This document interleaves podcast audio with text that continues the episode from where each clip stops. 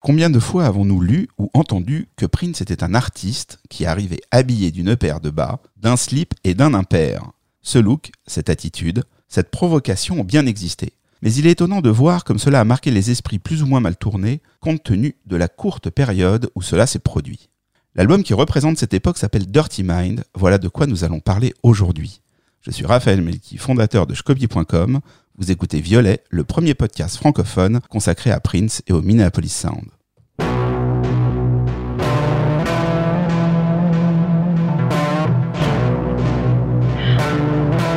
Body massager, please.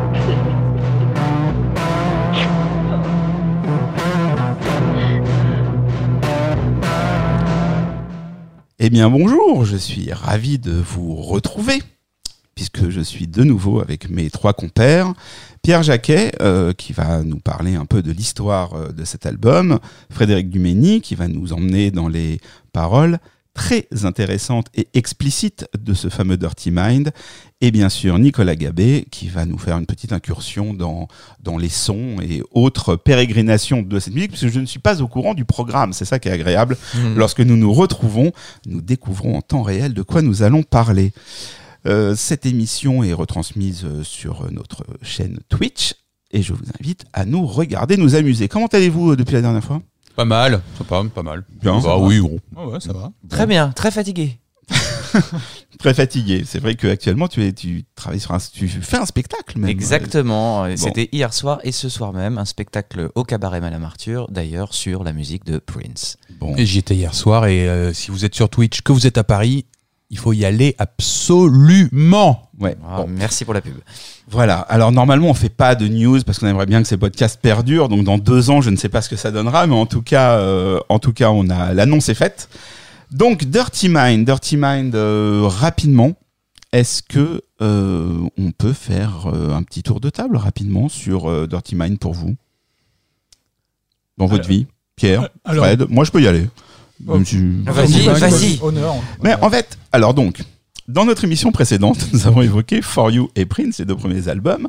Et Dirty Mind, je l'ai- découvert à la même époque. Donc en fait, l'histoire est assez proche, c'est-à-dire que ça fait partie des albums que j'ai écoutés rétrospectivement, dont je n'ai pas vécu la sortie.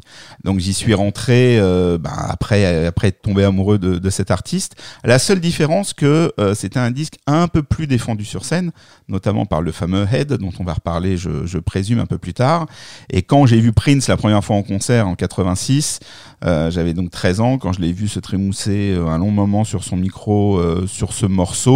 Euh, voilà, ça a été quand même, euh, ça, ça fait partie euh, des éléments visuels et sonores qui ont contribué à, me rendre passionné de, cette musique. Et donc voilà, pour moi c'était l'album interdit. J'avais 13 ans et donc avoir Dirty Mind à la maison avec les, les, les mes pères dans cette musique qui me disaient tu sais dans ce disque il parle de ceci et de cela. Je laisse le suspense pour ceux qui ne le sauraient pas et pour l'intervention de Fred tout à l'heure. Eh bien voilà, j'étais ravi d'avoir ce, disque interdit et où je retrouvais un peu plus euh, les sons euh, du, du Prince que j'avais découvert et donc que je cherchais à retrouver dans ses albums précédents. Voilà, rapidement. Et vous, messieurs? Alors pour moi, euh, à part le fait que ça a quand même euh, lancé une vie de, de fétichisme du, du string et des bas de contention, euh, je l'ai entendu en même temps que For You et Prince, donc pour moi c'était un gros paquet de trois albums. Euh, c'est celui des trois que j'écoutais le moins au début, qui me semblait le moins euh, agréable à l'oreille. Euh, J'étais pas particulièrement euh, obnubilé par les paroles, que je comprenais à peu près, mais voilà, c'était pas un truc à l'époque, euh, bizarrement, parce que j'étais adolescent, donc bizarrement, c'était pas un truc qui me parlait particulièrement. Euh, mais j'ai mis un peu de temps. Je crois que c'est l'album sur lequel je suis revenu le plus longtemps après. Je crois que c'est un album que j'ai vraiment commencé à écouter de manière euh, sérieuse, répétée et même obsessionnelle à certains moments dans les années 90, pas avant. Euh, parce que euh, après, à partir de, 80, de 84, 85, globalement, on n'avait quand même pas le temps de, de regarder en arrière. En hein. Euh, euh, ça, ça allait, il allait plus vite que nous. Ouais, Donc si déjà si on voulait suivre ce qu'il était en train de faire, il fallait qu'on soit schizophrène. Mais alors s'il fallait, si on avait dû écouter. En plus il y avait les pirates qui étaient arrivés entre temps, Oh, c'était un calvaire. Donc euh, voilà, Dirty Mind, je l'ai, je l'ai découvert finalement, j'avais une trentaine d'années.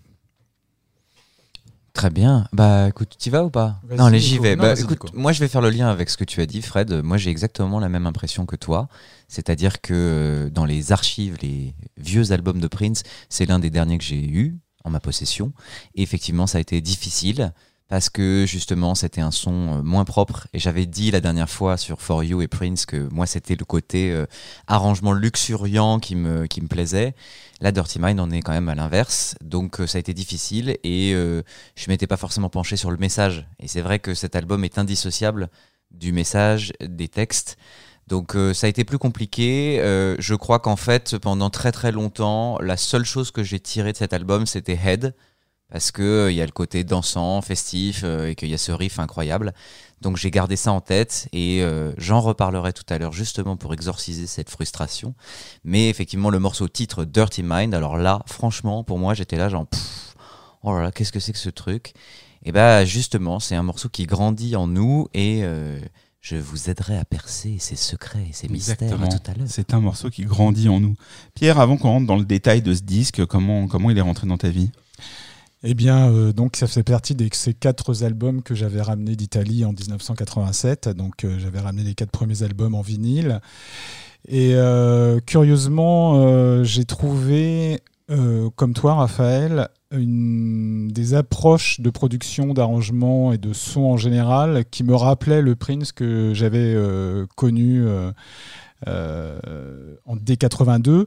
Et effectivement c'est l'un des intérêts c'était de d'écouter la version studio de Ed après l'avoir entendu au Zénith en, août 86 et, euh, et c'était intéressant parce que euh, la version de, de 86 sur scène c'est une version très cuivrée de par les apports d'Eric Leeds et, et d'Atlanta Bliss sur scène et euh, il y avait ce, je me rappelle très bien, euh, lors du concert du Zénith, il y avait ce, solo de synthé absolument fou de Dr. Fink, que d'ailleurs Dr. Fink a composé pour le morceau. Et le retrouver euh, quasi à l'identique euh, sur le disque, euh, ça fait un peu cet effet de, de Madeleine de Proust. On, retrouve des sensations euh, qu'on a vécues euh, lorsqu'on l'a vu en concert et on se dit, ah oui, c'était bien. Et euh, voilà. Et sinon, euh, d'une façon plus générale, euh, je me suis rendu compte que ce côté effectivement euh, très sec, très euh, très urgent. D'ailleurs, Prince l'a présenté comme ça. Il a voulu enregistrer un disque en urgence. Ça montre aussi que le côté rock de Prince est en train à ce moment-là de prendre un petit peu le dessus pour moi sur un côté plus black et plus funk des deux premiers albums.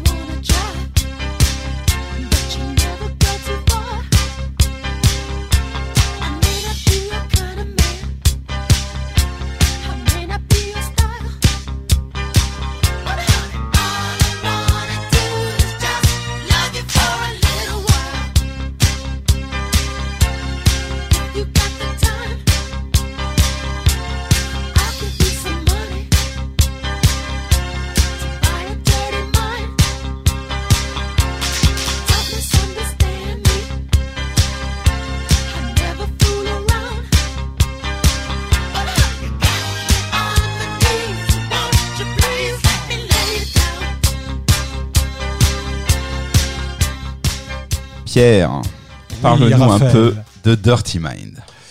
Alors, euh, je vais, avant de vous parler de Dirty Mind, je vais vous parler d'autre chose en fait. Euh, Tu es libre, tu parles de ce que tu veux en fait. En fait, je te propose Dirty Mind comme ça, parce que on s'est dit, euh, trouvons Enfin, un oui, thème, mais- mais... Tu peux parler de, Ouais, de Betcha by Golly Wow. Exactement, euh, tu parles de ce que tu veux. Tu es ici chez toi, tu, te fais plaisir. Ok.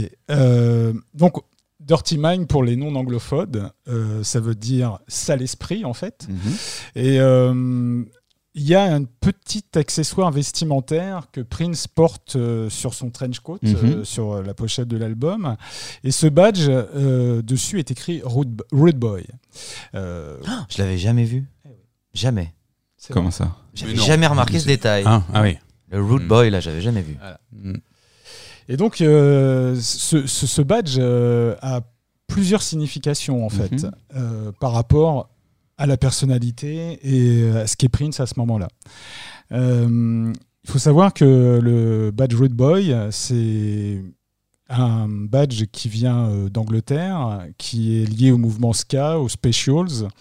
Et c'est aussi le nom d'un film, euh, le film des Clash, qui s'appelle également Rude Boy. Donc il y a une espèce déjà pour Prince de revendiquer non seulement ce qu'il est à cette époque-là, c'est-à-dire un, garçon un peu rustre, un peu grossier, qui, qui veut essayer de, de briser les tabous de l'époque. Et puis surtout, il revendique euh, le fait qu'il connaît des courants musicaux qui ne sont pas naturellement les siens. Et il s'intéresse à ce qui vient d'Angleterre, il s'intéresse de plus en plus au rock, euh, et il va, à travers ce, passage, commencer ce qu'on appelle le crossover, c'est-à-dire euh, la possibilité pour lui de parler à la fois au noir et au blanc. Et chose intéressante sur ce badge, il n'y a que deux couleurs. C'est un damier en noir et blanc. Et c'est également la couleur de la pochette de l'album. Donc euh, ça montre bien euh, la binomité euh, du projet que Prince a à ce moment-là. Et ce côté punk, il le revendique encore plus sur le verso de la pochette, puisqu'on le voit en fait, il est allongé sur un lit, et il a tagué sur le mur tous les titres de l'album, comme les feraient les punks en Angleterre, lorsqu'ils taguent des No Future, des, des Had Anarchy, etc. Donc Prince, à ce moment-là, n'est plus du tout euh, le Prince un peu euh, lisse, un peu mainstream des deux premiers albums. Il commence sa mue et il, va rentrer dans l'histoire du rock euh, grâce à cet album. On nous a, on nous a fait la remarque qu'on était un peu sage dans ce, dans ce podcast, mais que faire d'autre que t'écouter? Là, voilà, tu, tu- on est là religieusement autour de cette table à, à t'écouter, nous, Alors, nous raconter cette histoire. Je, je peux, je peux proposer une remarque moins Mais- sage, puisque tu parlais de la pochette. Moi, il y a un truc, j'ai- j'aimerais bien avoir une réponse parce que je ne sais toujours pas. Qu'est-ce qu'il y a derrière Prince? C'est quoi ce motif? Moi, Hmm. en fait, jusqu'à maintenant, j'ai toujours pensé que c'était des ressorts de matelas. Eh ben, c'est Ouais, ça. C'est ça, c'est c'est un ressort de sommier. C'est exactement sommier. ça, c'est un sommier. Ah, D'accord, bon, bah, ça place le décor. Comme Voilà, ça. eh ben, voilà, exactement. Donc, euh, cette pochette euh, arrive, il y a ce badge, il y a ce sommier, il y a cet impair, il y a le- jusque-là, on est tous d'accord. Comment sort cet album? Euh, alors, euh, il faut savoir que Prince euh, va commencer également à, à fonctionner de la manière qui va être la sienne au fil des ans. C'est-à-dire qu'il va tester en live euh, des morceaux qui ne sont pas encore enregistrés sur disque. Ça va être le cas de Head, qui va jouer euh, avant la sortie de l'album sur scène.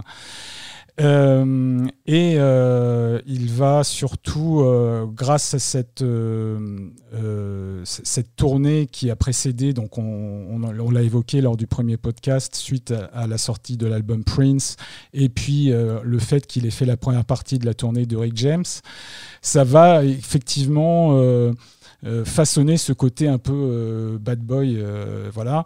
Et euh, surtout, il va, il va pousser dans ses retranchements les, les membres même de son groupe, puisque euh, Gail Chapman, qui est la claviériste de l'époque, euh, supporte de moins en moins les débordements scéniques de Prince qui sont de plus en plus explicites. Et, euh, donc, euh, il va y avoir une, une rupture entre Gail Chapman et Prince lorsque Prince va lui demander d'enregistrer le texte euh, de la chanson Head. Ah oui. Donc Mhm. là, je pense que peut-être que, que Frédéric euh, pourra en, en parler peut-être euh, dans, dans sa chronique. Et euh, c'est à cette, c'est à cette, c'est à cette rupture en fait qu'il va recruter Lisa Coleman. Mhm. Et donc, ils vont enregistrer euh, cet album Dirty Mind. Mais la dernière fois, tu nous, donc, on, on a évoqué le, le contrat euh, Warner pour trois albums, donc Oui. c'est donc le troisième. On a fait quelques calculs, notamment avec Nicolas, sur le fait que cet album avait coûté, euh, que les premiers disques avaient coûté très cher. Comment ça se passe avec Warner à ce moment-là? Ils ont les, ils ont les moyens de, il lui reste de l'argent, ils financent le projet, ils savent, ils savent ce qu'ils financent ou ils arrivent avec un projet fini? Alors, il faut savoir qu'ils sont très satisfaits des, des chiffres de vente du précédent album, euh, Et que surtout avec euh, l'apport du, single I Wanna Be Your Lover, qui est vraiment le premier gros hit de Prince. Donc, euh, il, euh, il, lui laisse carte blanche. Et je pense que hum, Warner s'attendait à tout, sauf à ça, lorsque Prince leur livre Dirty Mind. Euh, de par le sujet, de par euh, la pochette, euh, de par la musique proposée. Et d'ailleurs, Warner va avoir toutes les peines du monde à le promouvoir en radio, puisque toutes les chansons sont quasi interdites d'antenne, sauf Uptown. Et voilà, donc c'est un choc à la fois pour Warner, à la fois peut-être aussi pour le public noir de l'époque, qui ne s'attendait sûrement pas à ça. Et quant au public blanc, ils sont aussi un peu déboussolés euh, parce qu'ils ne savent pas vraiment qui est ce, mutant. Ils savent pas s'il est vraiment rock, s'il est vraiment funk, etc. Donc en fait, il y a déjà de la part de Prince cette volonté de vouloir brouiller les pistes et d'être euh, une figure euh, déjà controversée avant euh, la sortie du quatrième album. Alors justement, tu parlais un peu de ce, du côté euh, déstabilisant euh, pour les différents publics. Euh, comment est accueilli l'album? Est-ce qu'il arrive quand même, malgré les textes, à, à rentrer dans, dans- les charts? Et surtout, est-ce qu'il est diffusé sur toutes les radios? C'est-à-dire, est-ce qu'il est diffusé autant sur les radios black que les radios euh, plus rock Alors il faut savoir que l'album, euh, il est euh, surtout euh, très... Il y a déjà des, critiques rock, des critiques de, musique qui commencent à s'intéresser à Prince et à la musique qu'il propose. Et il faut savoir que Dirty Mind, c'est un album qui s'est vendu et qui s'est bien vendu, mais sur le long terme, puisque euh, lorsque euh, Purple Rain est sorti, euh, l'album atteint les, les 500 000 exemplaires, ce qui est un très bon chiffre, mais ça a été sur du long terme. En fait, c'est un marathon, les ventes de cet album. Et, donc, c'est vraiment la, critique rock de l'époque qui commence à s'intéresser à lui, qui commence à, le défendre, qui- qui- et qui signale en fait euh, un discours qui n'est pas euh, du tout un discours mainstream, mais qui est un discours éminemment rock. Et, et là aussi, je pense que Frédéric en parlera dans sa chronique. Euh, Il y, a une- y a une espèce de subversion du personnage à ce moment-là. Et donc, comme je le disais, c'est très compliqué pour les radios de, jouer cette musique de par les paroles explicites de, l'album. Et en fait, Dirty Mind contribue petit à petit à la légende de Prince et au fait qu'on parle de lui. Et je crois que c'est ça qui est important, c'est que Prince est autant motivé par sa volonté et sa soif de faire de la nouvelle musique et de chercher de nouveaux horizons euh, musicaux. Et il y a aussi cette volonté de faire parler de lui et de, de, de commencer à créer sa propre légende. Tu parles justement de, de cette légende. Euh, autour de la légende de cet album, il y a aussi l'histoire que ce serait le premier disque à avoir été estampillé d'un sticker prévenant du texte. Alors parfois on dit c'est le premier euh, sticker parental advisory, parfois on dit que c'est plutôt la première fois qu'il y a un disque où il y a un sticker qui explique que les paroles sont... euh, Oui, il y a, un sticker effectivement euh, qui prévient des paroles, mais si historiquement le premier parental advisory explicit lyrics tel que on, on le connaît, c'est suite à la publication de, de Purple Rain et, de la chanson de, Darling Nikki. Ben ça, on en parlera lorsqu'on évoquera Purple Rain. Mais effectivement, il y a un sticker. D'ailleurs, c'est un sticker rond euh, Mhm. et qui est toujours euh, pareil, bicolore, euh, lettrage blanc sur, sur fond noir qui explique qu'effectivement c'est un disque à ne pas mettre entre toutes les oreilles, surtout les plus chastes. Alors avec un disque euh, à ne pas mettre entre toutes les oreilles et une belle pochette pareille, le monsieur part en tournée. Le monsieur part en tournée, effectivement. Il va commencer euh, à l'hiver 80 et ça va se poursuivre jusqu'au printemps 81. Et euh, alors, c'est- très bizarre parce qu'en préparant ce, podcast, je, voyais les cartes euh, géographiques des États-Unis et le découpage de cette tournée.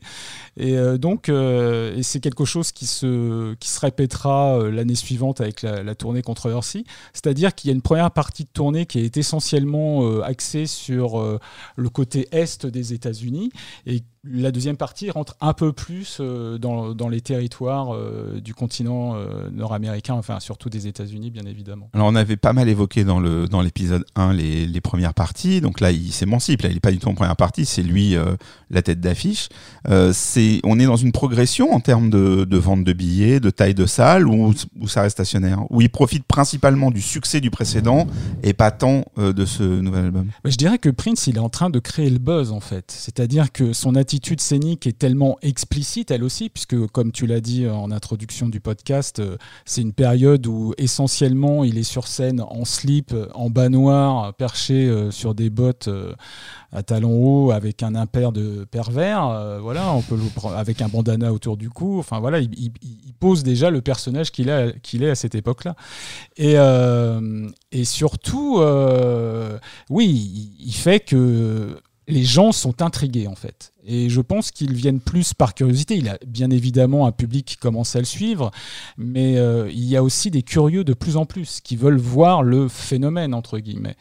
Et il faut savoir également que c'est la première tournée où Prince va sortir du territoire Alors, américain. j'allais te poser Voilà. la question. J'allais faire mon acteur studio avec cette question. Mais dis-moi Pierre, Oui. Prince aurait-il tourné uniquement aux États-Unis? Eh bien, pas du tout, Raphaël. Ah bon? Mais oui, c'est Que s'est-il passé? Oui. Non, non, il n'est pas du tout euh, resté aux États-Unis. Il- Mais bon, il fait une vraiment, ce qu'on peut dire, une mini, mini, mini, mini tournée européenne. Il y aura que trois dates. Il jouera euh, le 29 mai à Amsterdam et il jouera le 2 juin à Londres et il jouera le euh, 4 juin, dans la nuit du 3 au 4 juin précisément, au Palace de Paris. Donc, euh, fameux concert s'il en est, puisque je crois qu'en 2020, on peut dire que la totalité euh, du, de Bercy ou même du Stade de Ah, du France, Stade de France. a, voilà, a, vu, Ouais. a vu Prince ce soir-là. Bah, Moi, deux fois, d'ailleurs, Toi tu étais deux fois, c'est ça. Ah, ça. Ouais, t'avais fait les répètes, je Ouais, crois. j'ai fait- ouais. Ouais. Tu suivais la tournée déjà même à l'époque. Ah mais je, je, je faisais partie, je, je t'ai pas montré mon pass back- backstage et mon string de l'époque puisque encore une fois euh, Voilà. L'histoire de, ce concert, c'est que pendant, en fait, il y a eu, trois parties. hein, vous me dites si je me trompe, mais je parle de la légende euh, au sein des, fans et des gens qui, suivent Prince. C'est que d'abord, pendant longtemps, d'abord, on a oublié ce concert. Personne n'évoquait euh, le concert du Palace, puisque quand il est venu en 86 à Paris, pour beaucoup, euh, beaucoup de journalistes ont annoncé le premier concert de Prince en France. Donc là, il y a des gens qui se sont dit, ouais, mais en fait, il était déjà venu, il est venu au Palace. Ah, ok, donc tout le monde avait oublié le concert du Palace. Après, ce concert a été raconté comme un concert où Prince s'était fait jeter. C'est-à-dire qu'il était arrivé en face d'un public qui ne l'attendait pas, tard dans la nuit, que personne savait qui était cet extraterrestre, qu'il y avait très peu de gens. Euh, C'était l'époque où le palace, bon voilà, était très sulfureux.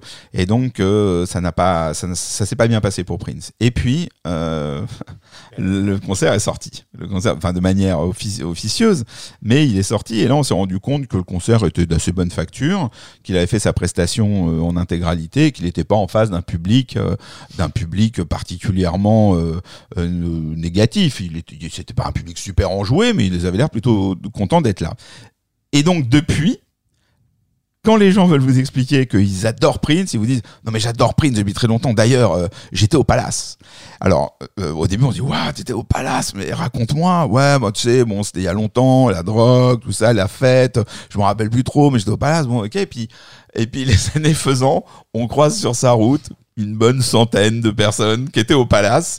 Et là, on s'est dit, ah ok, en fait, il y a vraiment beaucoup de gens qui étaient au Palace. D'où la parenthèse sur le Stade de France, Nicolas.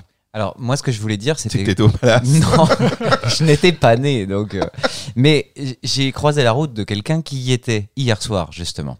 Et c'est le chanteur Covarea. Alors, je pense que certains s'en souviennent, puisqu'il a eu une petite carrière euh, New Jack Swing dans les années 90. Et il y était, il m'a raconté des trucs. Moi aussi, j'ai vu la vidéo, je pense qu'il dit vrai. Mais ce qu'il m'a raconté, c'est qu'effectivement, l'accueil était plutôt bon.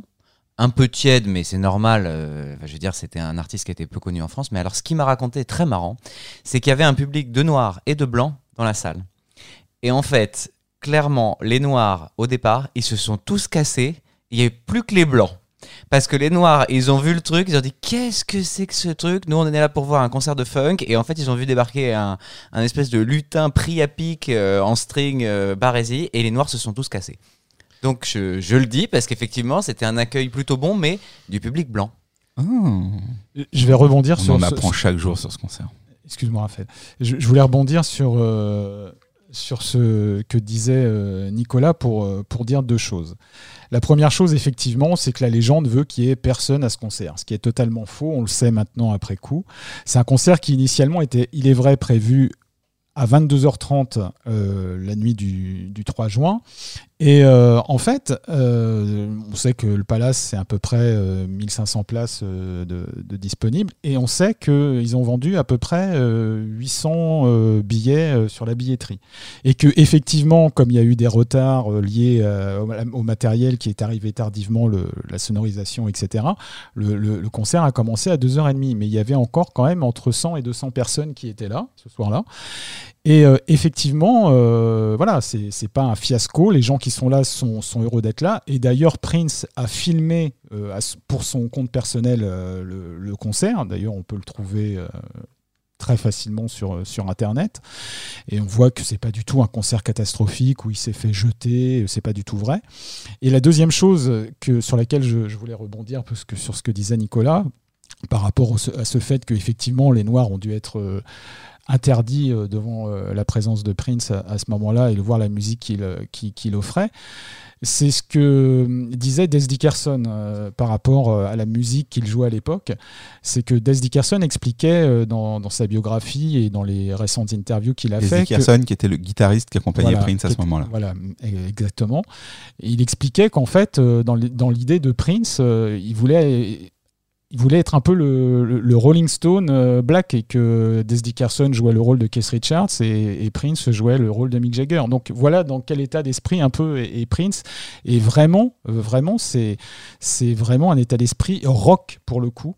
Euh, et puis surtout, on voit que c'est vraiment un dangereux rocker. Quand on voit la, vidéo au Palace, par exemple, c'est quelqu'un qui est déjà très, très doué à la guitare, qui fait des solos absolument phénoménaux, qui, même sur la rythmique, c'est extraordinaire. Ça, Nicolas, je pense, euh, en parlera aussi un peu euh, au niveau de, de l'étude musicale. L'intérêt, Donc, hein. C'est vraiment, vraiment une mutation pour Prince euh, dans tous les sens du terme. Bon, ben, je pense que là, on est, on est bien. Non, vraiment, bravo. Bravo. Non, mais j'allais dire, c'est vrai que c'est un disque dont on a énormément. Enfin, c'est un des rares disques euh, de Prince, je trouve, où on a autant parlé des textes. C'est-à-dire que le, ce qu'il raconte euh, fait vraiment partie de l'histoire de cet album. Donc, euh, j'espère que Fred a plein de choses à nous raconter. Avant que justement on rentre dans le, dans, dans le vif du sujet de, de, de ces paroles, est-ce que tu souhaites ajouter quelque chose, Pierre? Je vais rajouter une dernière chose. Ce côté euh, rock, euh, ce, côté euh, fulgurant en fait de l'album, il est aussi concrétisé par une durée minimale de l'album. Il faut savoir que c'est l'album le plus court de toute la carrière de Prince. Il fait très exactement 30 minutes et 18 secondes. Et Prince l'a conçu comme ça en fait. Il a voulu faire quelque chose d'urgent euh, et d'un peu sale. On le rappelle encore une fois, l'album c'est Dirty Mind, ça veut dire sale esprit. Et c'est vrai que ce son est un peu, est un peu euh, celui qui va euh, perdurer sur, sur, sur les albums suivants. C'est-à-dire que Prince n'est pas, et ça, ça a été dit, redit, et on peut le dire aussi, il n'est pas, pas un fou du, du, du son. C'est pas Pink Floyd, Prince, c'est pas Dire Straits, c'est pas, pas ces gens-là, quoi. C'est pas quelqu'un qui est à la recherche de la propreté du son, mais surtout de l'efficacité de ce qu'il enregistre. Et Dirty Mind représente euh, autant au niveau du son que des compositions ce qu'il est à l'époque. Bon, bah là, on va écouter un titre, et effectivement, euh, c'est pas d'ailleurs Strait.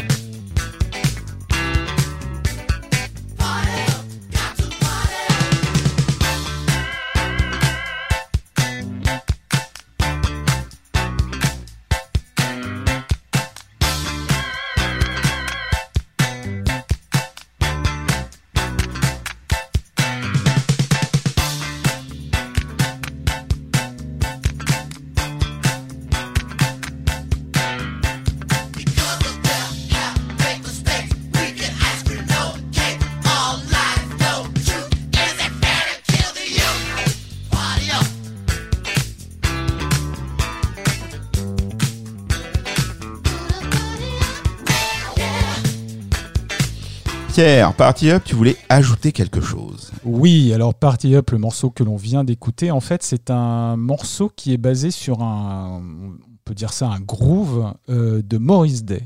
Qui est Maurice Day et pourquoi euh, ce, titre euh, n'a pas été entièrement écrit par Prince et qu'est-ce que Prince a proposé à Maurice Day? Bah, Je vous propose d'en parler tout à l'heure. Pas mal, mais ce sera peut-être euh, plus tard pour nos pour les personnes qui nous écoutent. Alors, euh, puisque ce podcast évolue déjà, euh, nous avons souhaité vous faire intervenir dans ces émissions. Donc, nous avons un premier invité. Je ne sais pas si tu m'entends, Christophe. Bonjour. Ben, je vous entends parfaitement bien. Salut à tous. Écoute, il y a quelques quand j'étais petit, on disait magie de la technique. magie de la technique, on t'entend. Eh bien, écoute, merci d'être euh, d'être avec nous.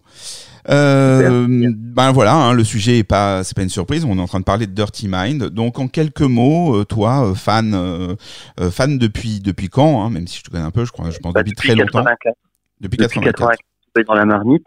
Collectionneur vraiment depuis 89, c'est au moment où ma maturité musicale, on va dire, a, a vraiment démarré.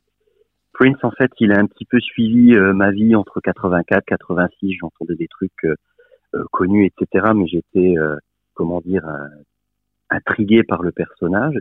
Et puis, en fait, euh, quand j'ai entendu Bad Dance, qui m'avait fait, qui m'avait fait quand même bien halluciner à l'époque, je me suis dit, allez hop, je ne suis plus dans le déni, dans le déni on y va. Et puis ça a été après la course.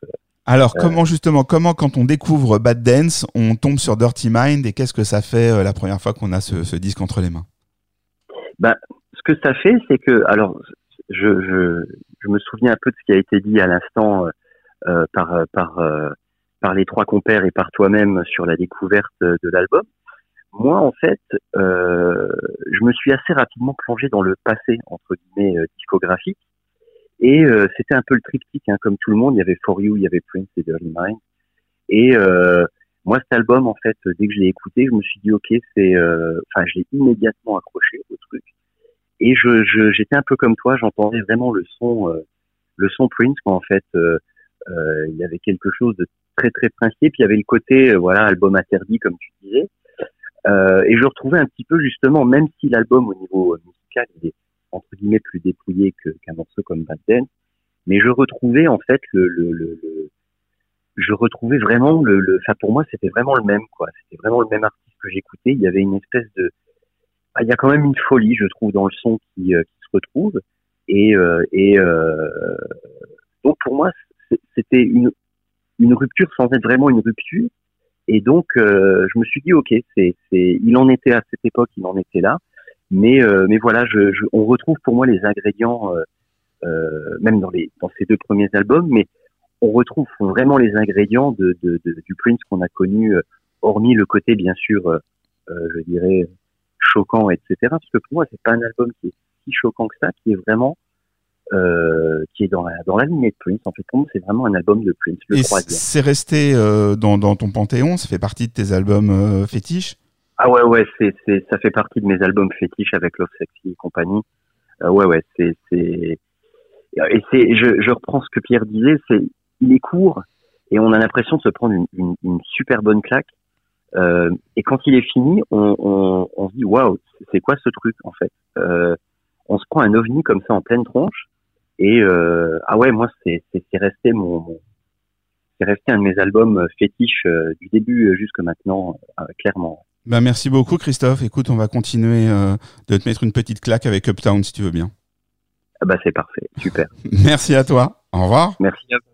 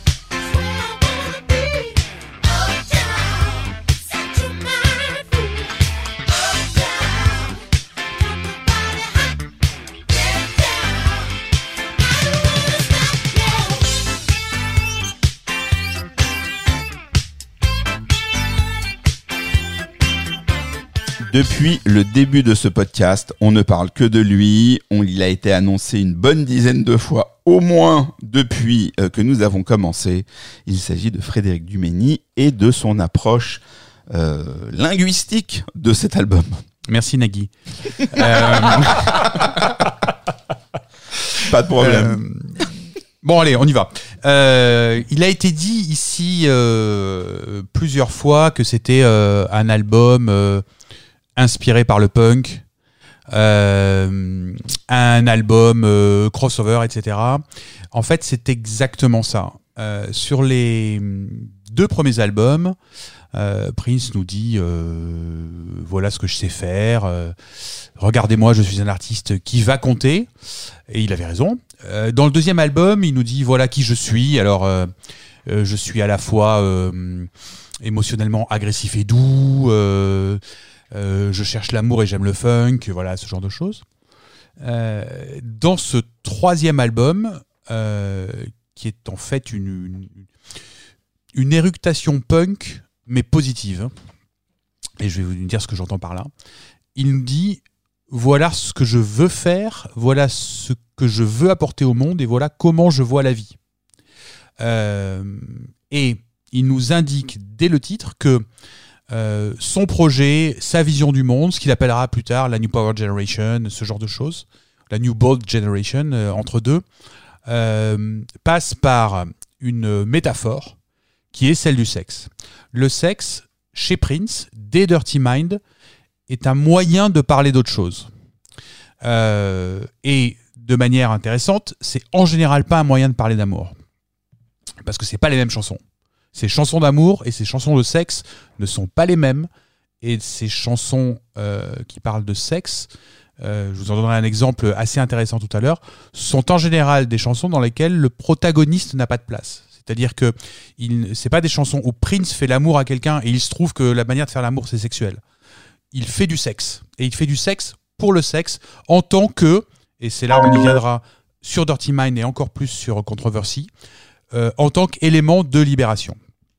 Alors, euh, la partie crossover, euh, à l'époque dans une interview en 81, il dit J'aime pas trop qu'on me mette dans des cases, ça on avait bien compris. Ceci dit, si on me donne la case rock, de fusion rock, funk et soul, c'est toujours mieux que d'être l'héritier de, Smokey Robinson.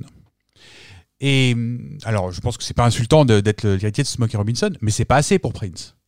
Et dès cet album-là, c'est pas assez. Et donc, il va prendre euh, l'imagerie de quand on est un homme de 20 à 25 ans, au début des années 80, et qu'on veut lancer un message du type euh, notre génération n'en veut plus du monde que vous nous proposez, voilà ce qu'on va construire, voilà comment on va le construire. Le seul mouvement dans la musique à l'époque qui fout tout en l'air, c'est le punk. Donc il est obligé de prendre l'imagerie punk. Sauf que euh, à l'imagerie punk euh, nihiliste et masculine, parce que le punk anglais est masculin, les femmes qui font du punk anglais sont des prétextes. Euh, mais le, punk anglais, il est violent. Prince remplace la violence et le nihilisme par le sexe, la saleté sexuelle au lieu de la saleté physique. Il casse pas des guitares sur scène, Prince. Il fait l'amour à un micro. Enfin, il fait du sexe avec un micro. Euh, et il va apporter, et ça c'est pas du tout le message punk, il apporte un message. C'est-à-dire qu'il ne dit pas le monde c'est de la merde, on va tout péter. Il dit le monde dont on veut, c'est pas celui-là, mais je vais vous décrire celui que je veux construire. Et euh, Uptown, c'est exactement ça. Uptown, c'est un quartier de Minneapolis qui existe, qui est un quartier où, les, où il y a un peu plus de mixité sociale qu'ailleurs parce qu'il y a des lieux de sortie qui sont ouverts à plusieurs populations. Donc en effet, comme il dit dans la chanson, euh, négro, portoricaine, euh, voilà, tout le monde se mêle là et tout le monde fait la fête. Et en fait, Uptown, c'est une métaphore du monde qu'il veut construire. Uptown, c'est une métaphore de l'Amérique telle qu'il l'imagine, qui est une Amérique euh, mixte dans laquelle on est libre. Et le message essentiel de, de Dirty Mind, c'est celui de la liberté. C'est vous pouvez acquérir la liberté à partir du moment où vous ne jugez pas les autres. C'est comme ça que vous ne serez pas jugé. Et on va avoir un rebond de ça dans Controversy, où là, il va nous, il va, il va répondre justement au jugement euh, et utiliser la sexualité comme un moyen de vous libérer. Et tout l'album Dirty Mind, enfin surtout la deuxième partie de l'album, la première partie, à part le titre Dirty Mind qui pose le, le- le concept, mais les autres morceaux sont globalement plutôt des chansons d'amour euh, classiques. When You Were Mine, bon, Do It All Night n'est pas une chanson d'amour classique, mais euh, Got a Broken Heart Again. Après, les, quatre derniers morceaux sont des morceaux euh, politiques et sexuels en même temps. On, commence par Uptown, dans lequel il nous donne son programme. Il nous dit Je veux un monde dans lequel on peut se mélanger, on puisse faire ce qu'on veut. Ensuite, il enchaîne sur Head. Alors, Head, parlons de Head. Euh, Head est un. Alors, pour les, gens qui. voilà, tous les gens qui ont vu euh, chanter Head sur scène comprennent que- a une connotation sexuelle, mais Head, c'est une euh, manière de parler de, des pratiques sexuelles bucogénitales. Euh, quelle que soit, quelle que soit la. Non, mais c'est intéressant parce qu'il n'y a pas de mot en français pour ça Oui, oui. parce que ça désigne aussi bien en gros le cunilingus que la fellation. Et ça, c'est très intéressant. Parce que euh, c'est un noir américain, même si lui commence à refuser de se définir comme un noir américain. On a dit qu'il se comparait avec Jagger. Euh, en effet, à l'époque, il se compare à Jagger. Et il y a un élément qui est très important, c'est que Jagger est un blanc qui a qui s'est très largement inspiré de l'imagerie musicale et euh, sur scène de la musique noire. Donc il a, on va dire, il a blanchi la musique noire. Prince fait un mouvement inverse, mais se compare vraiment, et c'est pour ça qu'il fait la première partie des Stones. Et euh, dans une interview, je sais plus qui, disait, mais euh, que le public des Stones euh, ait hué Prince parce qu'il est noir, veut dire que le public des Stones n'a rien compris à la musique des Rolling Stones. Euh, bon, ce, qui, est vrai. Donc, il, il veut, il, veut, il veut briser ces frontières-là. et dans Head, donc il est un noir américain. Un noir américain, on l'a dit euh, au dernier podcast, l'imagerie sexuelle d'un noir américain au début des années 80, elle est très viriliste, elle est dans la puissance. Euh, dans Head, euh, il y a un moment dans la chanson, une inversion, et c'est Prince qui dit à la fille Morning, noon and night, I'll give you head till you burn it up. Ça veut dire que c'est Prince qui se met en position de non-assouvissement de son, de, de son désir sexuel et complètement euh, à la disposition du plaisir sexuel des femmes. Ce qui est, ce qui est un truc qui, dans l'imagerie noire américaine, est choquant à l'époque. Euh, donc, Head, deuxième morceau de, enfin, de, de ce, de ce de ce quadriptyque. Et qui est, est rarement quand même ce qui est euh, transmis quand, on, quand, quand les journalistes ou autres parlent de cet album. C'est un titre qui est, qui est ramené à une simple, simple ode à la pipe et point Oui, barre. Quoi, alors fait. que c'est voilà, alors que c'est une chanson qui qui raconte une fois de plus euh, l'approche que Prince a du sexe et des relations entre les femmes, qui est extrêmement fluide en termes de euh, même pas qui domine qui parce qu'il est rarement euh, il est rarement sujet de domination mais en tout cas de qui est au service de qui voilà c'est des choses très fluides pour lui et qui encore une fois dans l'époque sont, sont sont nouvelles euh, après Ed, il enchaîne sur Sister et Party Up. Ça, c'est très intéressant aussi. Sister et Party Up sont enchaînés sur l'album. Il n'y a pas de blanc entre Sister et Party Up. Euh, Sister, premier degré. Euh, L'histoire euh, d'un gamin euh, qui a été, qui a subi des relations incestueuses de la part de sa sœur qui a deux fois son âge. Il a 16 ans, elle en a 32.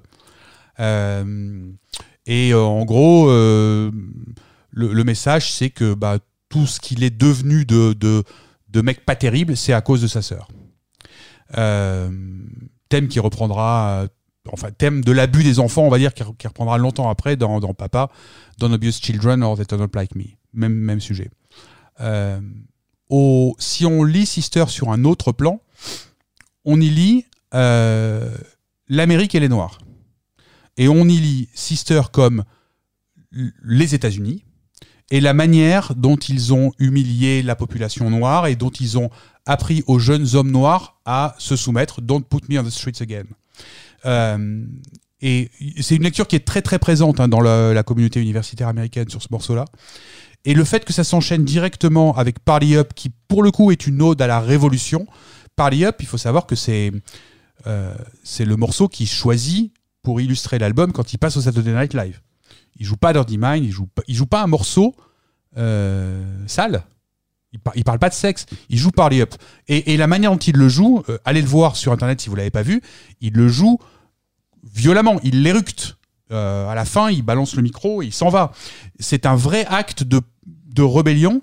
Party Up, c'est euh, je vous ai expliqué que vous pouviez être libre, je vous ai expliqué que le sexe était une voie de libération, je vous ai expliqué que les États-Unis étaient en train de vous marcher dessus et avaient fait de vous les esclaves que vous êtes de vos propres vies. Rebellez-vous, on y va, on est une nouvelle génération qui va changer le monde.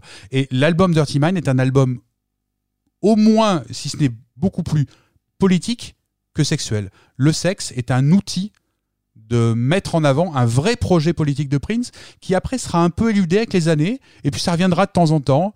Euh, ça sera plus sirupeux. Mais là, c'est euh, éructé. C'est un punk qui ne pense pas qu'il y a de no future. C'est un punk avec un futur. Waouh. Eh, tu vois, on l'a attendu. Ouais. Extraordinaire. Euh, Merci Raphaël Enthoven. euh, bien.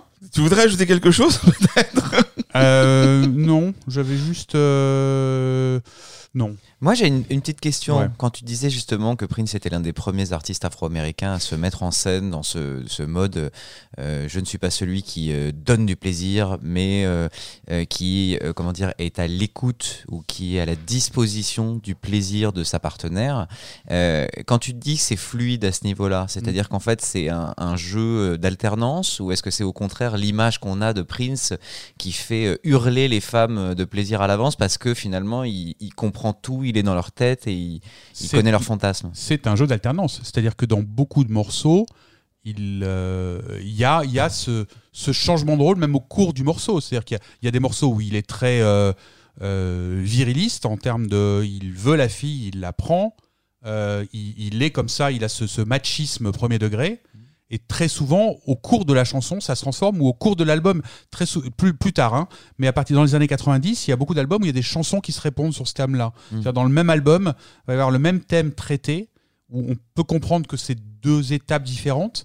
Et euh, non, non, il y a, il y a ce- cet aller-retour permanent chez lui. Bah, typiquement When You Were Mine. Exactement. When You Were Mine, c'est euh, euh, pour le coup, je t'aimais plus quand tu étais à moi. Quand, quand tu étais, à- je t'aime plus que quand tu étais à moi, Et j'accepte tout. et euh, j'accepte tout. même de dormir au milieu de vous. euh, Effectivement.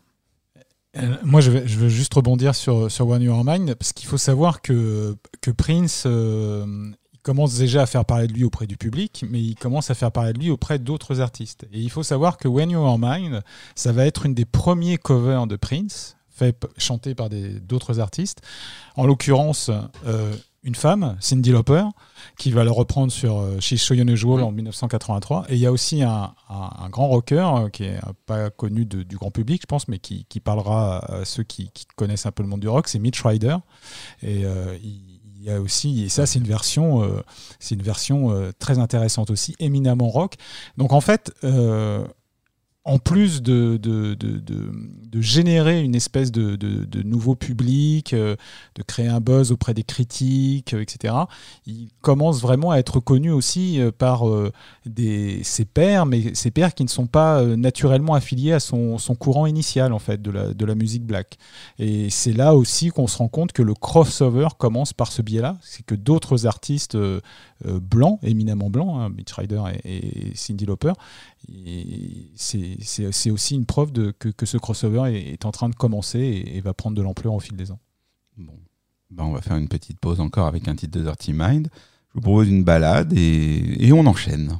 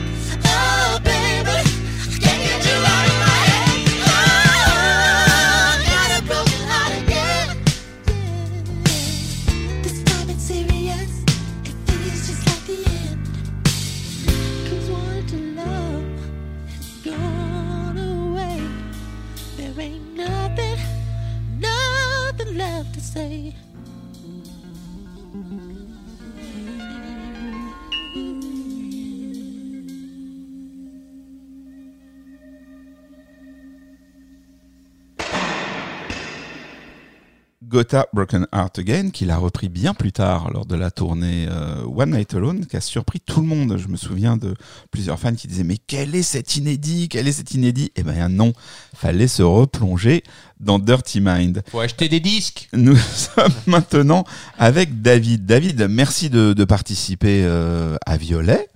Et Le donc, plaisir est je pour moi. voulais savoir, euh, bah, parle-nous un peu de, de Dirty Mind dans ton, dans ton parcours de fan et, euh, et voilà, et ce que cet album représente pour toi. Alors cet album représente pour moi euh, un, une séparation entre mon enfance et mon un état, on va dire, un peu plus adulte. Euh, j'ai découvert l'album à 15 ans, j'étais lycéen en 80, alors, l'automne 84. On était une bande de fans au lycée. Et un de nos amis euh, été animateur radio le mercredi après-midi. Et un ami, lycéen. Et euh, un jour, on me dit, mais il faudrait qu'on fasse une émission euh, sur. À cette, à cette époque-là, l'automne 84. Et, on, a, pu, auprès de WEA, récupérer les, les premiers albums. Nous n'avions pas à cette époque. Et faire, faire notre émission. À la fin de l'émission, on s'est euh, on s'est partagé notre butin de, de guerre. Moi, j'ai récupéré Dirty Mind. J'ai, euh, je me suis pris ce, littéralement, je dirais, ce shot de euh, de sexualité très très très affiché, en plus en- à 15 ans. Vous pouvez imaginer ce que ça représente. Euh, J'imagine, on imagine. voilà. Et euh, donc c'est ce passage entre guillemets de l'enfance à, une, approche un peu plus euh, un peu plus grande. Et de la même façon, quand on était chercher chez WEA euh, les disques, c'était la toute première fois de ma vie qu'on m'appelait Monsieur dans un sens euh, adulte. Euh, voilà. Donc quand je revois cet album que j'ai sous les yeux, ce vinyle sorti de sa pochette plastifiée d'époque, ce que représente ce, ce disque, c'est ça, c'est le passage de de l'enfance à, à la vie de grand, on va dire. C'est ça pour moi, Dirty Mind. Bah, c'est une jolie Dans mon parcours, ça c'est mon parcours, ça c'est mon parcours personnel. Mais c'est ce qui nous intéresse, les parcours Voilà. personnels. Et après, le plaisir absolument immense de- d'écouter cet album, euh, qui est encore 40 ans plus tard une absolue merveille. Euh, je, je regardais, il n'y avait pas plus tard que ce matin le nouveau euh, top 500 de, de Rolling Stone et je vois qu'il est toujours très très bien classé. Euh, les, toutes les chansons sont magnifiques. Euh, J'entendais juste que vous parliez de God Have Broken Again juste avant de juste avant de passer. Même ce morceau-là qui pourrait être un peu une balade et jouer vite, tout l'album est- va droit à l'essentiel, et- va droit à l'essentiel, euh, musicalement, au niveau des textes, bien sûr. Et, hum, et voilà, disons, c'est c'est une merveille que, que j'écoute, que je réécoute, que je réécoute, que je ré, ré, ré- réécoute, et voilà, euh, depuis 40 presque 40 ans maintenant. Voilà. Eh ben, écoute, David, c'est parfait. C'est concis, c'est exactement ce qu'on voulait entendre. Je te remercie beaucoup euh, d'avoir participé, d'avoir apporté ton témoignage sur cet album. Voilà. Au plaisir. Au plaisir. Faites plein de jolies émissions.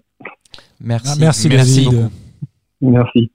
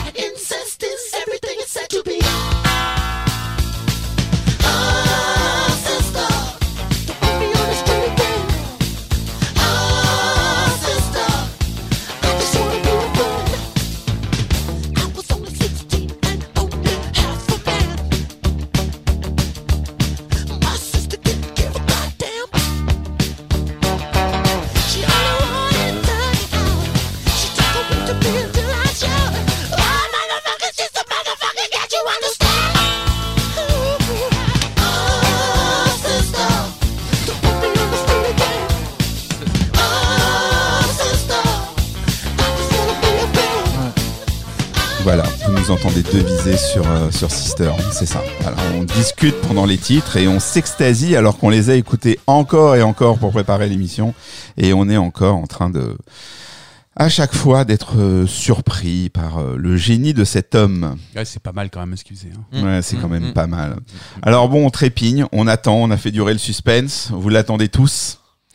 Après une heure d'émission, quasiment.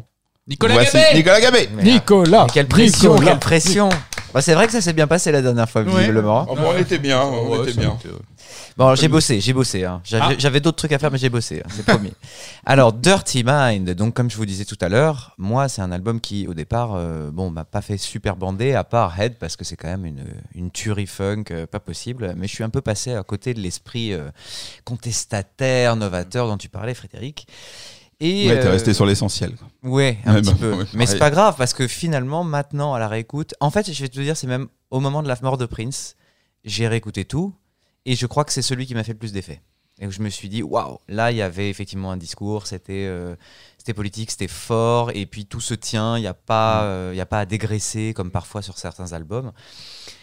Moi, je, je nuance effectivement le, le fait qu'on dit c'est un album qui est euh, punk, mais ça, on, on en a déjà parlé, c'est pas vraiment un album punk, et tu l'as très bien défini. En fait, c'est un album punk dans l'esprit, mais ça respire la joie de vivre. Même quand il, il fait des effets un petit peu euh, sales dans sa voix, on est dans un truc qui est beau, il y a des belles harmonies. Tu nous faisais écouter euh, Got a Broken Heart Again, c'est quand même une superbe balade. Donc on peut pas dire que c'est un album qui n'est que rock ou qui est que dans, le- dans l'esprit punk de l'époque. Non, ça reste du Prince, ça reste dans la droite lignée des, des deux premiers albums. Comme je vous l'avais dit, le premier album, c'est la carte de visite. C'est tout ce que je sais faire. Je veux impressionner mes mentors. Le deuxième album, c'est j'apprends à faire des tubes. Et ce troisième album, ça a plusieurs caractéristiques. La première, c'est que maintenant, il a un groupe qui est formé. Donc, il joue des morceaux en live de manière la plus efficace possible et il est capable donc de les retranscrire sur disque.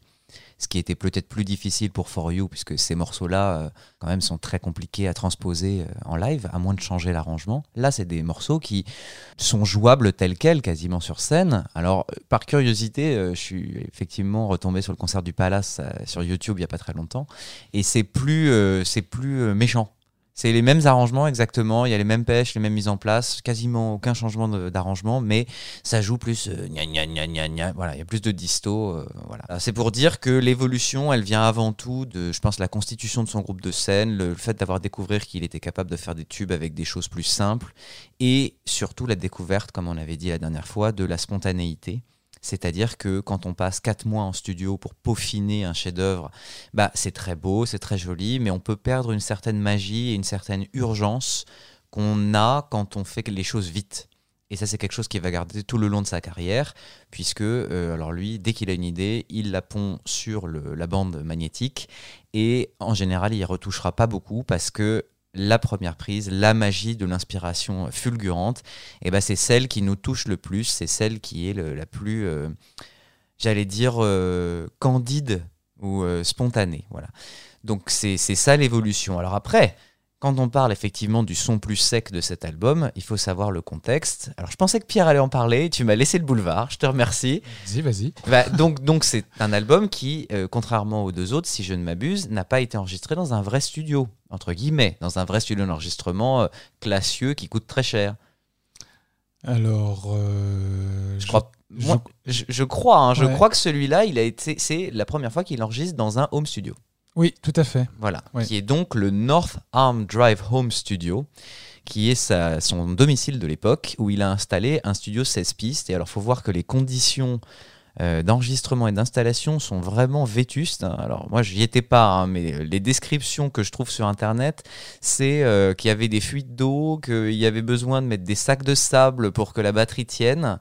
Et je trouve ça vachement intéressant, en fait, de savoir ça.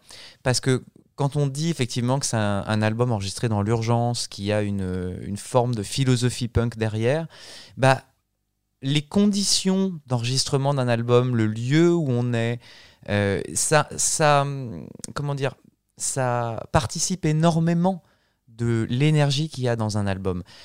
Par exemple, il y a plein- d'exemples dans l'histoire de la musique, mais euh, Nirvana qui enregistre Nevermind, ils le font dans un superbe studio avec euh, un paquet de fric pas possible. Bon, bah, c'est super, c'est abrasif, mais il y a un son qui est assez léché. Bon, bah, ils font In Utero juste derrière et ils sont malins. Ils disent, nous, on veut pas refaire la même chose, on veut un truc pourri. Et en fait, le studio où ils ont enregistré ça, le studio de Steve Albini, c'est limite un studio que tu trouves sur un parking de zone, euh, de zone commerciale où il y a le Taco Bell juste à côté. Et, du coup, tu as le côté plus sale, plus moins propre, et en fait, ça participe de l'état d'esprit dans lequel tu enregistres l'album. Et je pense que ça, il faut pas le nier. C'était pas encore Prince qu'avait euh, euh, Paisley Park, c'était pas encore Prince qu'avait même euh, ses euh, studios personnels au moment de faire euh, 1999 ou les maquettes de, de Purple Rain.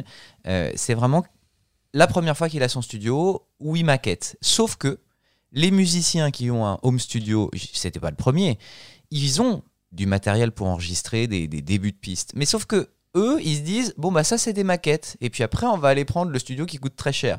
Ben non, Prince il livre le truc clé en main avec euh, des choses qui ressemblent à des maquettes, même si euh, ça c'est pareil, c'est une facilité hein, parce que l'écriture des titres et les mises en place de chaque titre, euh, c'est pas des maquettes, hein, c'est des trucs très pensés. Mais voilà, ça fait partie de l'élaboration de cet album et c'est très important à dire. Alors après, on peut dire même que les guitares, elles sonnent comme si on branchait le jack directement sur euh, euh, le préampli de la console. Euh, D'ailleurs, on entend un très très joli de, bruit de jack qu'on enlève euh, brutalement à la fin de la superbe balade Got a Broken Heart Again. On n'attend pas ça à ce moment-là. Voilà, ça fait partie de, la philosophie do it yourself. et puis il y a plein de choses comme ça. Party Up, tu parlais de, de, la prestation au Saturday Night Live Show. Bah, oui, effectivement, il fait tomber son micro à la fin. Euh, bon, bah, il fait pareil sur la fin de l'album. Ça, ça se finit de manière super brutale. Il n'y a même pas une traînée de réverb. C'est euh, Fight, no more. Clac. Ça s'arrête tout de suite. Donc euh, voilà, c'est, on sent que, qu'il veut faire des choses assez extrêmes. Et puis, ce qui est génial, c'est que aussi au niveau de la voix, il y a quelque chose de plus sale qui commence à s'installer. On a moins le falsetto euh, toujours euh, qui fait, je sais pas moi, euh, euh, avec un truc très joli. Là, il commence à avoir des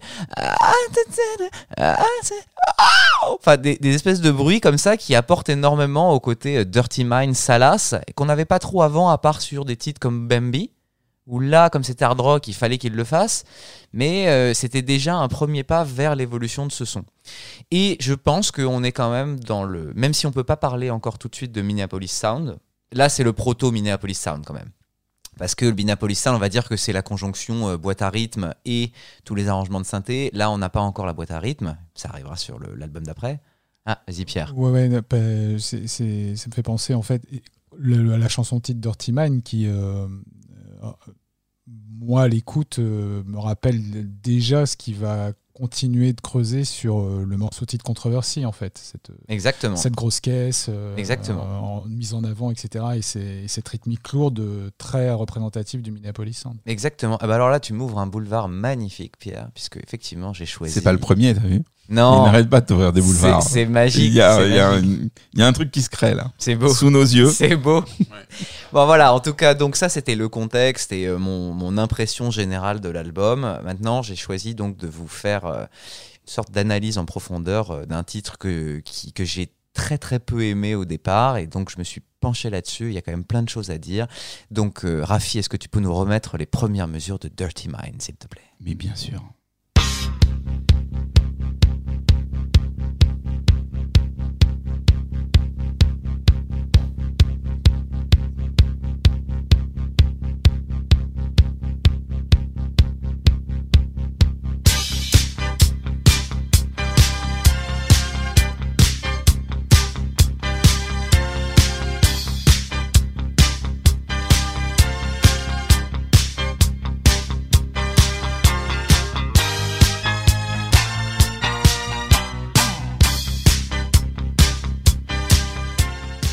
Voilà, c'était juste pour vous la remettre en tête. Donc, on est d'accord que ça commence ce morceau avec un truc très très très robotique. Et euh, alors là, on peut parler de dépouillement. hein. parce que là, franchement, on a à peu près quoi 25 secondes où il se passe rien. entre guillemets, ça jamais ça arrive sur un album de Prince. Même sur les albums ultérieurs, hein, j'ai envie de dire. Je crois que c'est euh, peut-être le seul titre qui se permet pendant 25, go- 25 secondes un riff avec une seule note qui, s'étend, qui s'étend, qui s'étend. On voit pas ce qui va se passer. Il n'y a pas de break, il n'y a pas de, pas de couleur. Il y a juste déjà l'arrivée donc de, de ce son. Alors, j'ai bien écouté au casque. hein. Il ne me semble pas qu'il y ait une basse acoustique ou une basse électrique, pardon, sur ce titre. Je pense qu'il n'y a qu'une basse synthétique. Et donc la basse synthétique, elle va partir de ce son qu'on appelle le synthé saw lead, saw comme une espèce de scie puisqu'il s'agit d'une onde en forme de triangle. Et donc c'est un, un son qui à la base qui est comme ça. Voilà. Juste une ligne droite, une oscillation. Et après, par-dessus ça, en fait, ce qu'on va faire, c'est qu'on va rajouter une oscillation rythmique. Alors, je vais vous montrer ce que ça donne. Donc là, on a le son tel quel. Et quand on rajoute l'oscillation, ça va donner ça. Ça va donner des trucs comme ça que je peux changer au niveau du tempo.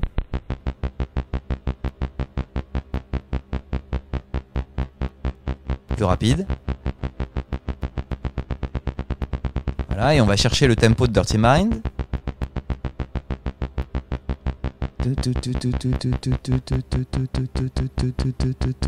Bon, c'est pas le même son, hein, mais vous avez compris le principe.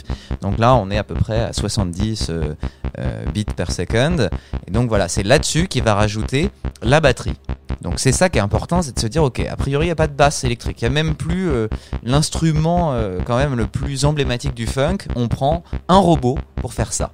Et donc ce robot, il a la particularité d'être avec un tempo qui est totalement fixe.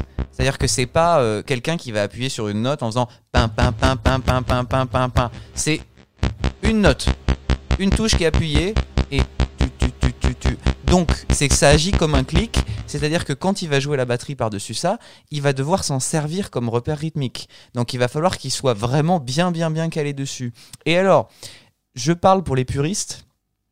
Je sais que peut-être que je vais me faire incendier, mais si vous écoutez bien, eh ben il n'est pas hyper carré sur le tout début. Il y a Oh, tu peux pas dire ça. Non, je sais, je sais.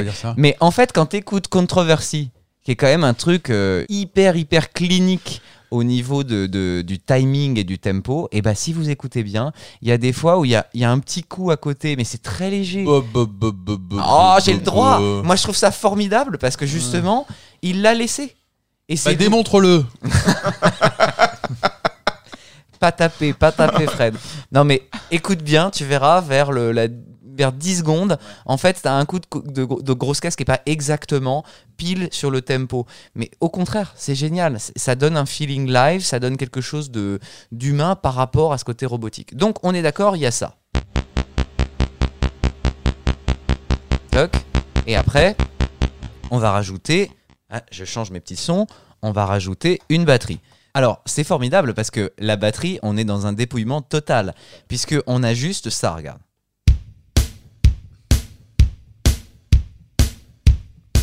Tu rajoutes en plus l'oscillation.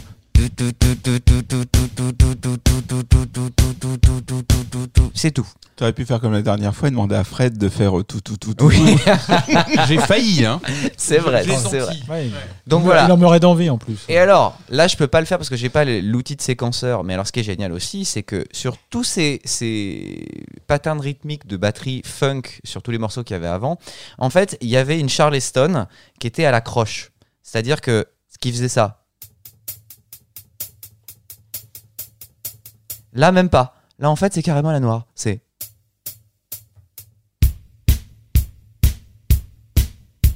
Donc, on peut pas faire plus simple. Hein. Peut-être que de temps en temps, on peut avoir un. Juste ça.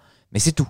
Donc, Putain, on euh, dirait du dépêche mode. Ouais, t'as vu, hein Incroyable. Et alors, je peux te dire, au niveau de du, du réglage de batterie, il y a très très peu de reverb. Enfin, je veux dire, on est, on est à des années-lumière de For You en deux ans.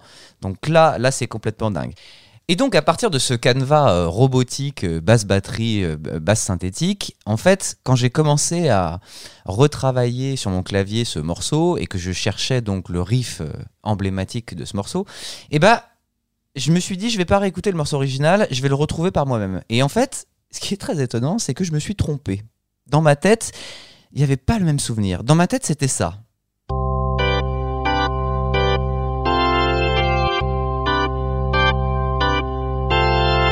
Jusque-là, vous vous Dans dites. la nôtre Dans la aussi. mienne, c'est- c'est- ça ressemble à ça. Eh vachement. ben, Ouais, eh ben, en fait, pas du tout. Ah. Pas du tout. Pourquoi? Parce que, en fait, le, le premier, il arrive sur le premier temps. Donc c'est pas. C'est.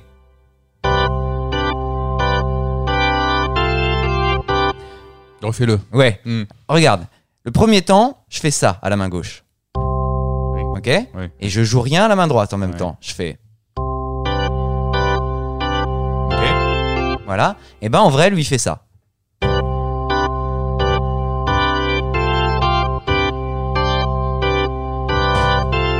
Et pourquoi je me suis trompé à ton avis?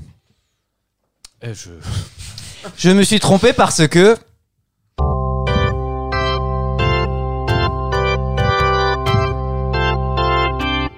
Ah oui. Van Halen alors. Van Halen, Jump, 1983, Ouais. Même tonalité, J'avais reconnu. même tonalité, et on passe. Le premier accord de Dirty Mind, c'est. Il suffit juste de garder le même accord et de mettre ça à la main droite. Au lieu de ça, tu fais ça. Et tu fais. Alors ça va encore plus loin, hein, parce que le pattern rythmique de Dirty Mind, c'est. C'est. euh, 1, 2, 3, 1, 2, 3, 1, 2, 3, 1, 2, 3, 1, 2, 1, 2, 1, 2, 3, 1, 2, 3, 1, 2, 3, 1, 2, 3, 1, 2, 1, 2. Et jump, c'est 1, 2, euh, ça fait exactement ça. 1, 2, 1, 2, 3, 1, 2, 3, 1, 2, 3, 1, 2, 1, 2, 1, 2. Voilà. Donc on est sur exactement les mêmes combinaisons, mais juste décalées. Hasard ou coïncidence, je ne sais pas. Mais en tout cas, ça m'a beaucoup fait rire parce qu'il y a quand même une, une parenté euh, là-dedans. Donc ce riff de synthé, c'est donc, si je ne m'abuse, une idée à la base du Dr. Fink, n'est-ce pas? Absolument. Voilà. Il a il participait à l'écriture du morceau. Il, ça fait partie des deux morceaux. Le deuxième étant Head. C'est ça. Donc c'est une idée de Dr. Fink que Prince a enregistrée euh, ou a gardé dans sa mémoire euh, à la fin d'une répète et il s'est dit Ouh là là, il y a un truc à faire là-dessus. Donc je reviens chez moi sur mon 16 pistes où il y a des fuites d'eau et on va se démerder. Dr. Fink, est-ce que tu peux débarquer à 2h du matin s'il te plaît pour venir rejouer ce que tu as trouvé? Et moi je m'occupe du reste. Effectivement, c'est ce qui s'est passé. Donc on a ce fameux riff. Et qu'est-ce qu'il a de particulier ce riff? C'est là où il y a la thématique absolue que j'ai trouvée dans ce morceau, qui est que c'est le morceau le plus sadomaso du monde. Et oui, et oui, et oui, le morceau le plus sadomaso parce que c'est un morceau qui ne se résout jamais. Pourquoi c'est un morceau qui ne se résout jamais? Parce que regardez, vous avez l'accord de Do majeur qui est l'accord majeur à partir de la tonalité du morceau. L'accord majeur, c'est ça. Voilà. Et bien au lieu d'avoir ça, il va faire un accord de sol sur la basse de do. C'est-à-dire qu'au lieu d'avoir ça, il va faire donc autant vous dire qu'on a des notes qui se chevauchent dans tous les sens parce que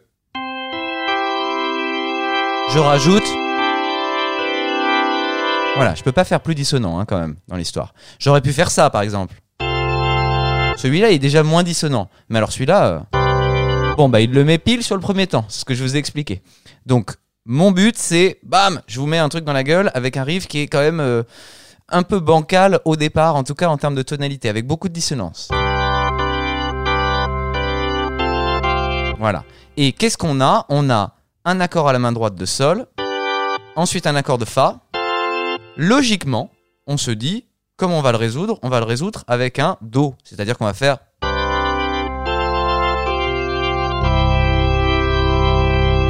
Amen. Église, j'ai Mais oui, mais en plus, je vais te dire, le fait qu'il utilise un son d'orgue, c'est pas exactement le même hein, dans, dans Mhm, l'original, mhm, mais c'est un son d'orgue. hein.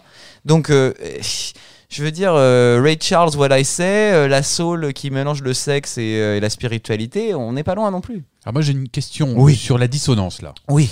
Loin de moi l'idée de minimiser euh, les qualités artistiques des musiciens punk, mais quand même tout de même la légende c'est quand même que c'est des gens ils ont pris une guitare et le lendemain matin ils étaient dans un studio ils jouaient de la musique comme ils pouvaient, c'est-à-dire mal. C'est vrai. C'est vrai. Est-ce que tu penses que ça, ça peut être une volonté de s'inscrire dans une sonorité punk que d'ajouter de la dissonance, qui est un truc qu'ils faisaient pas jusque-là C'est possible, c'est possible, parce que en fait, si tu regardes bien, alors je, je l'ai pas en tête, mais sur Sister, euh, ah, sister. Sur ce moment-là, il y a un accord de, de, de guitare qui pourrait pas être fait par les, par les Sex Pistols, par exemple. C'est une, une dissonance harmonique qui est très très bizarre. Donc euh, oui, je pense qu'il y a, on est dans la lignée de la recherche artistique et de la recherche harmonique qu'il y avait précédemment. C'est juste qu'elle est appliquée à une envie de déstabiliser les gens et de se retrouver dans, dans quelque chose qui met un peu mal à l'aise. Moi, j'ai une autre question pour toi. Oui. Est-ce que tu ne penses pas que le fait de, de, de, de signer ce morceau titre, qui est aussi le morceau éponyme de l'album, de que ce soit si appuyé, justement, c'est pas une passerelle, justement, pour euh, asséner encore plus le message euh, des, des paroles euh, Ah, mais tout à fait. de la chanson et, et- et de ce que ça sous-tend Tout euh, à fait. D'ailleurs, je voulais bondir quand tu disais qu'il y avait de plus en plus de messages dans cet album parce que c'est vrai. Au départ sur For You, il a peut-être moins de choses à dire, donc il blinde d'arrangements, c'est luxuriant dans tous les sens. Là, en fait, il a un propos de plus en plus clair, et quand on a un propos très clair, eh ben, on n'a pas, pas forcément besoin d'en faire des tonnes. On peut aller à l'essentiel, et là, l'essentiel, c'est le dépouillement, le côté un peu robotique, mais humanisé par certaines choses, et un choix de dissonance volontaire, je pense. Donc, on est là avec ce fameux riff de, jump, et donc, comme je vous disais, ce truc ne se résout pas. C'est-à-dire qu'on pourrait avoir. Eh ben non, il en fait un truc tournoyant qui fait.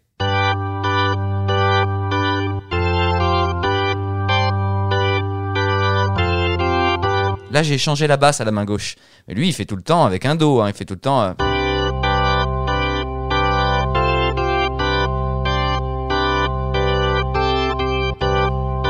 Ça s'arrête jamais. C'est long, hein. surtout vers la fin. Voilà, et c'est là où il apporte quand même ce sublime truc qui fait. Sauf que le petit salaud, au lieu de faire.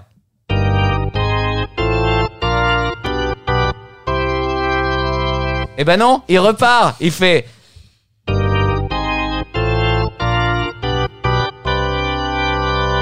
Merci, merci Prince. Ça s'arrête jamais en fait le truc. Alors, cette montée-là, c'est ce qu'on appelle un cycle de cartes.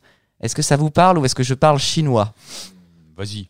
Ah, voilà. Rafraîchis-nous la mémoire. D'accord. Pour les vous- auditeurs. Est-ce que vous savez ce que c'est qu'une carte déjà? Tu vois, ça, on part de loin en fait. Oui, voilà, c'est ça. Alors, une carte, c'est un intervalle qu'il y a entre une note et sa carte. Donc, par exemple, Do, Fa. Voilà, donc. Ça, c'est une carte montante. Une carte descendante, c'est. Voilà. Si on rajoute des accords, ça fait. Voilà, donc si je veux faire euh, un cycle de cartes ascendantes, ça va faire ça par exemple. Do majeur, Fa majeur, Si bémol majeur, Mi bémol majeur. Je vous les rejoue pour que vous les entendiez bien. Voilà. Ça, c'est donc un, un cycle, comme il peut y avoir le cycle des quintes pour euh, Giant Steps de John Coltrane. Donc, on peut jouer. Oui, t'as vu hein Au hasard. Évidemment, Au évidemment, hasard. évidemment, oui. Fallait commencer Mais par là. évidemment. Mais pourquoi n'y ai-je pas pensé ça, en fait, j'ai pas compris pourquoi on n'était pas parti de, de, de Coltrane Bah, pour arriver à, à Dirty Mind. C'est vrai, c'est vrai. Donc, donc il y a ça, et donc on peut les jouer comme ça, en succession, ou alors on peut faire des, des patterns. C'est-à-dire que, regardez, par exemple, là, je vais m'amuser, je vais faire. euh,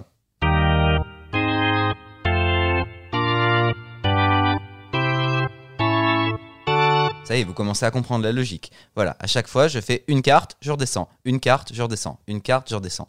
Et ben, en fait, ce, ce riff-là de.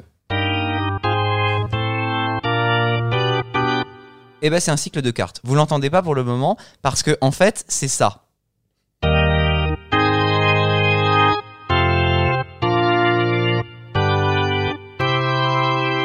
Vous l'entendez pas parce que là, je fais des basses qui font ce fameux cycle de cartes. Mais si je ne le fais pas, regardez.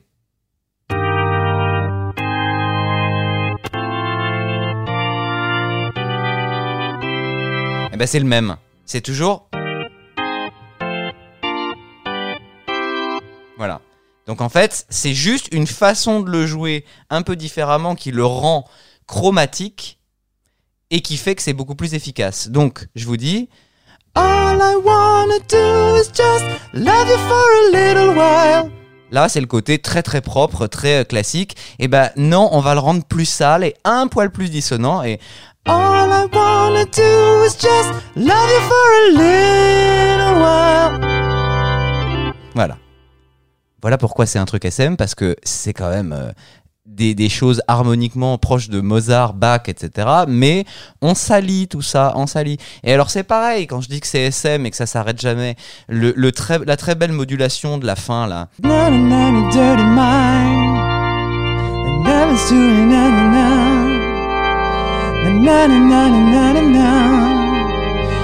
You just gotta let me lay you, gotta let me lay you, lay you. Just gotta let me lay you, gotta let me lay you down. On attend? Eh ben non Eh ben non. You just gotta let me lay you, gotta let me lay you, lay you. You just gotta let me lay you, gotta let me lay you down. Voilà. Salaud quand même, hein. Salaud. Puis alors je vous parle pas de la ligne de chant, la ligne de chant qui part dans tous les sens. Il y a pas de début, il y a jamais de fin. C'est na na na na na Nananana. Nananana. All I just wanna do, live. Wow. Ça repasse jamais par la fondamentale. Jamais, jamais, jamais. Quelle est l'image de ça? Moi, pour moi, c'est faire monter le plaisir, faire monter le plaisir, faire monter le plaisir, le faire redescendre, le faire monter, le faire redescendre. Un petit peu comme une fellation extrêmement bien prodiguée qui ferait monter jusqu'au plaisir et puis on ne va pas jusqu'à l'orgasme, on le fait redescendre. Je pense que ça parle à- aux trois personnes qui sont en face de moi. Voilà, n'est-ce pas? Et tu penses que c'est conscient ou il écrit le morceau comme ça et Je pense que c'est absolument pas conscient ce genre de truc. Je pense qu'après c'est nous les musiciens et musicologues qui nous branlons dessus et qui essayons de comprendre. ou En tout cas moi ça m'évoque ça et c'est pour ça que c'est génial et c'est pour ça que ça marche avec le texte. Mais je pense pas que ce soit conscient. C'est extrêmement spontané. Il a aimé le riff. Et il en a fait quelque chose. Mais il se trouve que ce qui est génial, c'est que c'est un groove insidieux et un groove euh, Ouais, je vous dis, sadomaso, moi c'est un, un- un truc comme ça, ça c'est parfaitement euh, l'illustration de la pochette. Et est-ce que tu retrouves ce, ce jeu de, de- voilà où on n'arrive jamais à ce qui devrait être au bout du au bout du compte dans, dans l'ensemble de l'album ou c'est vraiment caractéristique à ce morceau? Non, c'est caractéristique de D'accord. ce morceau très clairement. C'est pour ça que j'ai voulu l'illustrer parce que après c'est des, des jams funk euh, assez euh, euh, évidents ou en tout cas très efficaces ou euh, Got a Broken Heart Again ou Do It All Night qui sont des chansons pop. When You're My Mind, j'en parle même pas. Euh, donc c'est des choses qui sont plus flatteuses à l'oreille. Mais c'est ça qui est génial, vraiment, en fait, maintenant, réécouter ce, titre-là à la lumière de ce qui vient d'être dit. Vraiment, vous, vous entendrez le truc qui tournoie, qui tournoie, qui tournoie. C'est peut-être ça aussi qui fait que c'est un morceau hyper dansant, c'est qu'on on n'a pas envie de s'arrêter. On n'a pas envie à un moment donné de dire ok ça c'est le premier temps. En fait c'est toujours un truc qui est...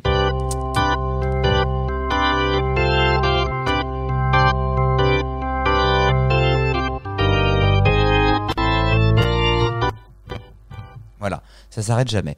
Et je finirai mon intervention avec quelque chose qui m'est apparu ce matin, qui est que c'est peut-être pas la seule fois dans sa carrière où il a utilisé ce procédé. Mhm. Et tu nous donnes la réponse tout de suite ou?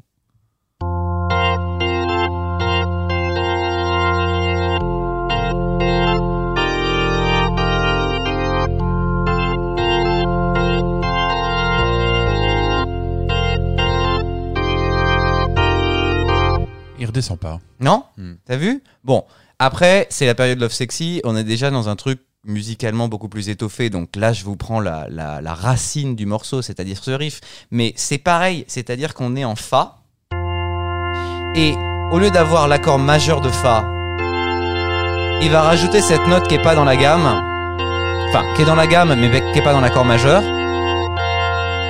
donc c'est c'est un accord qui est pas résolu, et il va jamais vraiment s'arrêter, il va jamais faire... Il fait.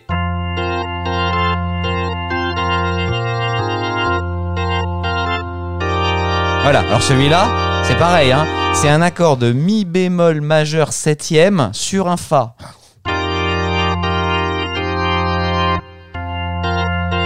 Voilà, donc je me suis dit c'est marrant parce que c'est également un morceau où il utilise un son de synthé qui ressemble à un orgue. Et c'est également un morceau où il parle de mélanger sexe, spiritualité, vision politique. Hasard ou Va coïncidence, nous ne savons pas. Peut-être qu'il a réécouté ses anciens albums et qu'il en a fait une étude musicologique. Peut-être, voilà. En tout Enfin, cas, je te c'est. remercie, parce que moi j'ai bien tout compris. J'ai bien compris que donc Coltrane, il avait tout pompé à Van Halen. C'est exactement ça. voilà. Voilà pour euh, Dirty Mind. Waouh. C'était, Ben. c'était bien. Est-ce que j'avais la pression Nicolas. J'avais la pression. Hein. T'as la pression, mais la pression va être croissante, tu sais. C'est vrai. D'abord parce que Comme dans le morceau. comme dans le morceau. Et puis, euh, on va commencer à s'attaquer à de plus en plus lourd en termes d'album. C'est vrai. Oui, Pierre. Non, je, je voudrais juste dire que je, je- j'en veux beaucoup à Nicolas de m'avoir collé sur le studio d'enregistrement de Dirty Mind. mais par contre, je Vous n'oublie êtes pas. viré Mais par contre, je n'oublie pas que Non, Le non, On soi-disant- a d'abord un blâme, et c'est au bout de trois. Parce que, Ah, moi j'attends le gage. hein. pardon, Pierre, on. Donc je- je- j'en veux beaucoup à Nicolas de m'avoir euh, séché sur euh, le studio d'enregistrement de Dirty Mind. Euh, cependant, euh, je n'oublie pas que l'un des ingénieurs du son supposé de cet album s'appelle Jamie Starr. Hmm, Qu'est-ce qu'il il a le goût du cliffhanger. C'est, c'est, on sent l'homme de cinéma. Il est fort le mec. Il est fort. hein. Je pense que on, on, on doit, on, on lui doit la Ah, il est- conclusion. il est. On lui doit la Oh, conclusion. bah, de toute façon, on a peur. Donc euh, oui, évidemment qu'on lui doit la conclusion. On lui doit la conclusion. On va, on va s'arrêter là Mm. pour aujourd'hui. Vous avez encore été euh, remarquable, je dirais même excellent. J'ai pris un plaisir immense et je pense que les gens qui sont encore là à nous écouter, et ben qu'il en est de même pour eux. On se retrouve dans quelques temps avec euh, Controversie, si vous le voulez bien. Merci Rafi. Merci, Rafi. Raphaël, À bientôt. et- à bientôt. Et, et- et- et à très vite pour cet album.